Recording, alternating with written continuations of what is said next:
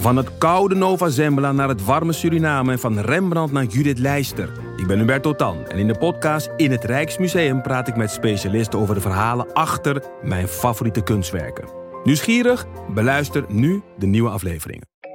Ik ben Jacqueline en in de podcast Lust praat ik over relaties, intimiteit en alles wat met lust te maken heeft met ervaringsdeskundigen en experts. Of je nu in een relatie zit, single bent of iets daartussenin, Lust is de podcast voor jou. Overal te beluisteren, dus ook in jouw favoriete podcast-app.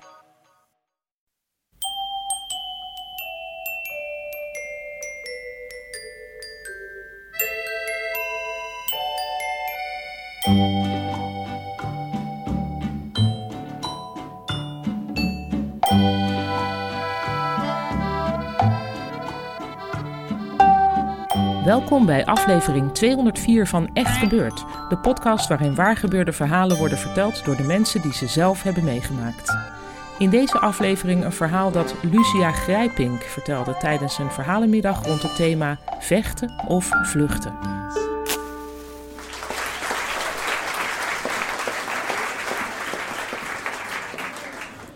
Ik sta op de boulevard van Vientiane, de hoofdstad van Laos. En hoe ik daar terecht ben gekomen is, uh, ik heb uh, een tussenjaar genomen uh, tijdens mijn studie geneeskunde. Ik ben het jaar voor mijn kooschappen ben ik even, heb ik even vrijgenomen om te doen waar ik zin in heb. Dus ik ben eerst acht maanden naar Ierland vertrokken. Daar heb ik onderzoek gedaan. ik woonde in Dublin en ik heb ontzettend veel Guinness gedronken. En daarna had ik nog wat maandjes over, dus toen besloot ik om te gaan reizen door Azië. Het probleem was alleen wel dat uh, al mijn studiegenoten op dat moment ook in Azië waren. En die wilde ik natuurlijk nou juist niet tegenkomen. Dus ik dacht, ik ga het anders doen. Ik ga zorgen dat ik niet de standaard geneeskunde backpacker word. Nee, ik ga uh, een, een, iets ander plan verzinnen. Ik ga niet naar Thailand. Ik ga niet naar Vietnam. Nee, ik start in Myanmar en dan ga ik daarna door naar Laos. Dus daar was ik uh, die dag aangekomen met het vliegtuig. Um, en Vientiane is een stad die de meeste backpackers eigenlijk meteen overslaan, omdat er gewoon niks te doen is. Uh, maar ik dacht, nee, Lucia, je gaat het anders doen. Je gaat het gewoon een kans geven. Uh, en ik had gehoord dat er die avond een marktje was op de boulevard. En daar stond ik dus. Ik stond een beetje om me heen te kijken. Tot ik ineens een stem achter me hoorde die zei... Wow, you're so white. En voor de meeste mensen is dat een beledigende opmerking. Voor mij op zich uh, vrij terechte opmerking. Want ik was op dat moment dezelfde kleur als dat ik uh, nu ben. Ook na drie weken Myanmar. Uh, dus ik draai me om en er staat een heel lief vrouwtje achter me. Met een hele brede glimlach en kort haar. en ze vertelt dat ze Millie heet en uit Vientiane komt. En we beginnen een beetje te wandelen over die, die boulevard. Een heel leuk gesprek. En ik vond het wel heel bijzonder dat ze meteen al, uh, nou, zo dat ik meteen contact had met een local eigenlijk. Ik dacht, wel een goed verhaal straks voor mijn studiegenoten. En aan het einde van ons uh, wandelingetje vraagt ze van, uh, ja, Lucia, vind je het anders leuk als ik jou morgen mijn stad laat zien? Dus ik dacht, nou, gaaf, dat is misschien wel de manier om, nog, om er nog iets van Vientiane te maken. Dus ik zei, ja, Millie lijkt me hartstikke leuk, laten we dat doen. Dus we spreken de dag daarna spreken we af bij een standbeeld om negen uur s ochtends. En daar staat ze met, uh, met een toektoek die ons door de hele stad zou gaan rijden. We gingen alle tempels af. Zij betaalde de toektoek, dus ik vond het allemaal hartstikke mooi. En we hadden een, uh, een hele leuke dag samen eigenlijk. Het was hartstikke gezellig. En aan het einde van de dag zei ze... Ja, Lucia, ik heb ook aan mijn familie verteld over jou. En die vond het wel heel interessant en bijzonder. Zo'n meisje uit Nederland. Ze willen eigenlijk wel heel veel graag meer over jou weten. En ze hebben gevraagd of je bij ons wil komen lunchen. Dus ik dacht, nou, dit, dit verhaal wordt helemaal uh, wordt supergoed. Ik ga mijn studiegenoten helemaal omverblazen straks. Hier ga ik natuurlijk zeker op in. Dus ik ging mee, we stapten weer in de toektoek en we reden het centrum uit. We gingen rijden, rijden, rijden, rijden. We gingen op een gegeven moment uh, een buitenwijk van Vientiane in. En we stopten bij een heel mooi huis met een grote veranda. En daar stond een, een dik mannetje op die veranda met dezelfde brede glimlach als die van Millie. En dat bleek haar broer te zijn. Die uh, nou, ontving mij inderdaad heel vrolijk en bracht ons naar de keuken. En er stond een hele grote tafel met ontzettend veel lekker eten. En nou, wat Millie zei, dat klopte wel. Die broer was ontzettend geïnteresseerd in mij. Wilde alles weten over het leven in Nederland en mijn studie. En hij was ook vooral heel erg geïnteresseerd in mijn financiële situatie. Uh, hoe, hoe, ik dat dan deed met, met studie en reizen, hoe duur dat dan was. Ja, ik, ik vind altijd een beetje ongemakkelijk om over geld te praten. Dus ik dacht, ik leid de aandacht een beetje ervan af. En ik vraag wat hij dan voor werk doet. Nou, dat was wel leuk dat ik dat vroeg, want ja, hij werkte in het casino van Vientiane. En hij werkte niet zomaar in het casino, nee, hij werkte in de VIP-room als dealer. Dus hij begeleidde daar een spelletje. En in die VIP-room, daar kwamen eigenlijk alleen maar miljonairs. Gisteren was er bijvoorbeeld nog een goudbaron binnen geweest. En die had weer miljoenen gewonnen. Maar die had erbij wel zijn lidmaatschapskaart laten liggen. En om zijn verhaal kracht bij te zetten, liep hij naar een kastje toe, trok het laadje open en haalde daar een pasje tevoorschijn. Wat blijkbaar die lidmaatschapskaart was. Vond ik een beetje een gekke move, maar goed. Uh, hij zei toen van, ah, en, uh, ik begeleid het spelletje Continental 21. En als je wil, kan ik je wel een lesje geven daarin. Nou, ik dacht, tuurlijk, kaarten met de locals, dat ga je toch niet laten liggen? Dat gaan we doen. Dus uh, nou, hij bracht ons naar de woonkamer, stond een grote tafel met toevallig daarop een kaartspelletje. We gingen zitten en uh, hij begon aan een ontzettend uitvoerige uitleg van een spelletje. Ik ben altijd meer van gewoon een spelletje spelen en het dan gelijk leren. Maar hij ging alle scenario's bij langs. Duurde echt ontzettend lang. En dan ging me op een gegeven moment ook leren hoe ik dan moest vals spelen. Als ik de dealer kende, dat was dan handig. Dan kon ik op die manier heel veel geld aftroggelen van mensen. Nou goed, ik ging er niet zo'n punt van maken verder. Uh, en aan het einde legde hij me nog uit uh, hoe ik geld moest inzetten. Hij zei, ja, Lucia, uh, als je dan geld wil inzetten... dan begin je bijvoorbeeld met 100 dollar. En terwijl hij dat zei, greep hij in zijn zak... en haalde hij een briefje van 100 Amerikaanse dollars tevoorschijn... en legde dat op tafel. Ik was een beetje verbaasd waar dat briefje ineens vandaan kwam. Ik was een beetje verbaasd ernaar aan het kijken. Tot de bel ging.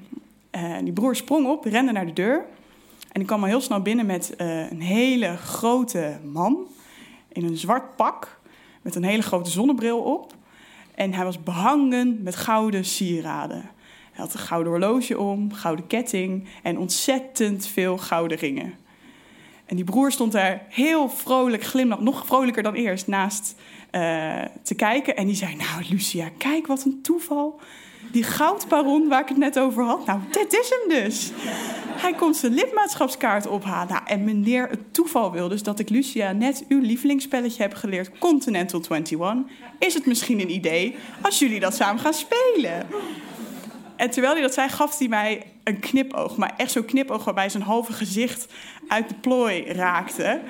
En toen dacht ik wel... Hmm, dit is wel heel toevallig. En die knipoog moet die goudbaron toch ook gezien hebben? Het is duidelijk dus dat, dat wij geld van die man moeten gaan aftroggelen. Maar nou, dit is wel heel gek. Maar ik had niet echt de tijd om, om te twijfelen. Want die goudbaron die vond het allemaal een strak plan. Dus die ging meteen zitten tegenover mij. En de kaarten werden al geschud. En ik, ik keek nog even naar die man. En ineens zag ik aan zijn vingers een ring die ik herken. Dat is namelijk een ring die ik zelf ook heb. Uh, de Claddagh Ring. Dat is een ring die je alleen kunt krijgen aan de westkust van Ierland, in Galway. En ik was daar tijdens mijn tijd in Ierland ook geweest. En ik had net als elke toerist ook een Claddagh Ring gekocht. Een ring met twee handjes, een hartje en een kroontje erop. Dus in deze benarde situatie was dat voor mij wel een, een feest van herkenning. Dus ik zei, oh meneer, nou wat leuk, u heeft een Claddagh Ring. Die heb ik ook, maar dan in het zilver. En hij keek me aan en toen keek hij naar zijn ring. En toen keek hij weer naar mij. En ik zag gewoon door de, door de glazen van zijn zonnebril dat hij echt geen idee had waar ik het over had. En toen dacht ik, dit is foute boel. Hier, ik moet hier zo snel mogelijk weg. Die hele rondleiding en, en, en, en al die vragen over mijn financiële situatie en het kaartspelletje en die goudbaron.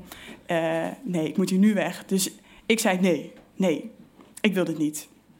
Nou, die goudbaron begon meteen te, te zuchten en te steunen... en met zijn ring op tafel te tikken. En die broer keek heel gechoqueerd van, hé, waarom niet? En ik zei, nee, sorry, ik wil dit echt niet. Nou, toen gingen ze alles eraan doen om mij toch dat spelletje te laten spelen. Nee, Lucia, het komt allemaal goed. We hebben het je helemaal uitgelegd. Begin bijvoorbeeld met uh, 100 dollar. Dat legden ze nog weer zo voor me neer. En ze namen me nog even apart. Gingen nog helemaal me inpraten van dit kan je wel. Je bent er hartstikke goed in. Kunnen we echt rijk worden? Kun je in één keer je studieschuld afbetalen? Dus ik dacht, ja shit, dit, dit, werkt gewoon niet. Ik ben blijkbaar niet overtuigend genoeg. En toen dacht ik terug aan mijn uh, studie. Ik had natuurlijk nog geen patiënt gezien op dat moment, maar ik had wel gesprekstechnieken gehad. Ik had een beetje op mijn studiegenoten geoefend van, uh, ja, wat, wat, moet je doen als een patiënt moet stoppen met roken bijvoorbeeld. Uh, dus die, ik dacht dat misschien dat dat nog helpt. Dus ik dacht eraan terug. Dus ik dacht, oké, ik moet rustig ademen. Uh, langzaam praten uh, en het vooral heel erg bij mezelf houden en niet veroordelend klinken. Dus ik nam een hele diepe zucht. En ik zei: Nee, ik voel me er gewoon niet prettig bij om met echt geld te spelen. En daarom ga ik nu liever terug naar mijn hostel. Toen viel er een stilte.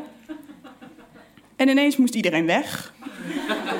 Ja, de, goudbaron die moest nog goudbaronzaken regelen. Millie die moest nog allemaal familieleden bezoeken. En eh, de broer die zei ineens... oh ja, mijn vrouw ligt in het ziekenhuis. Daar moet nog op bezoek.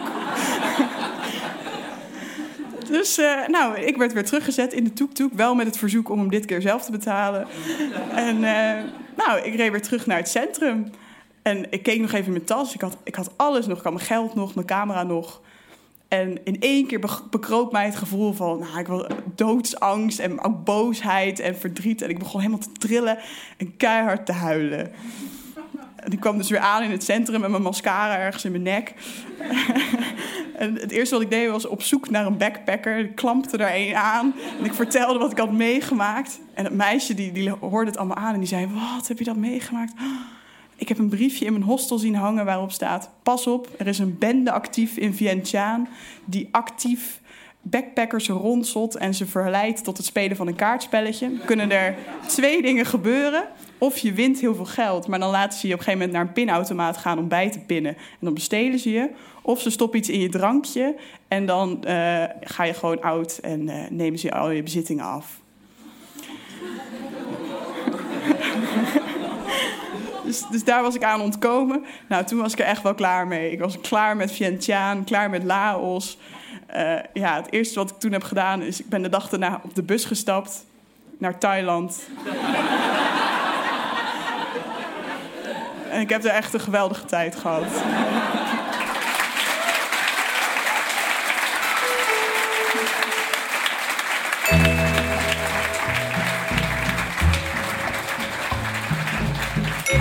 Dat was het verhaal van Lucia Grijpink. Lucia is geneeskundestudent in Groningen en zit nu in het laatste jaar van haar kooschappen. De verhalenmiddagen van Echt Gebeurd vinden elke derde zondag van de maand plaats in Toemler, de comedyclub onder het Hilton Hotel in Amsterdam. Op onze website hebben we net deze week het programma voor het nieuwe seizoen bekendgemaakt. De data en de thema's voor het komende jaar dus. Ga naar www.echtgebeurd.net om te kijken of je een verhaal hebt bij een van de thema's, want we zoeken altijd vertellers. En als je niet wilt vertellen, maar je wilt wel komen kijken, dan kun je op diezelfde website kaartjes bestellen. Nog meer leuk nieuws. In januari 2020 gaan we met onze vertellers het land in. We komen naar Leiden, Rotterdam, Utrecht en Groningen. Ook over deze tour vind je meer informatie op echtgebeurd.net. De redactie van Echt Gebeurd bestaat uit Micha Wertheim, Rosa van Toledo, Maarten Westerveen en mijzelf, Panien Cornelissen. Productie doet Eva Zwaving, de zaaltechniek deed Tije Bartstra en de podcast wordt gemaakt door Gijsbert van der Wal. Dit was aflevering 204. Tot volgende week en vergeet niet, als je op vakantie bent en je wordt gedwongen tot kaarten met een goudbaron, dan is het belangrijkste langzaam praten en niet veroordelend klinken.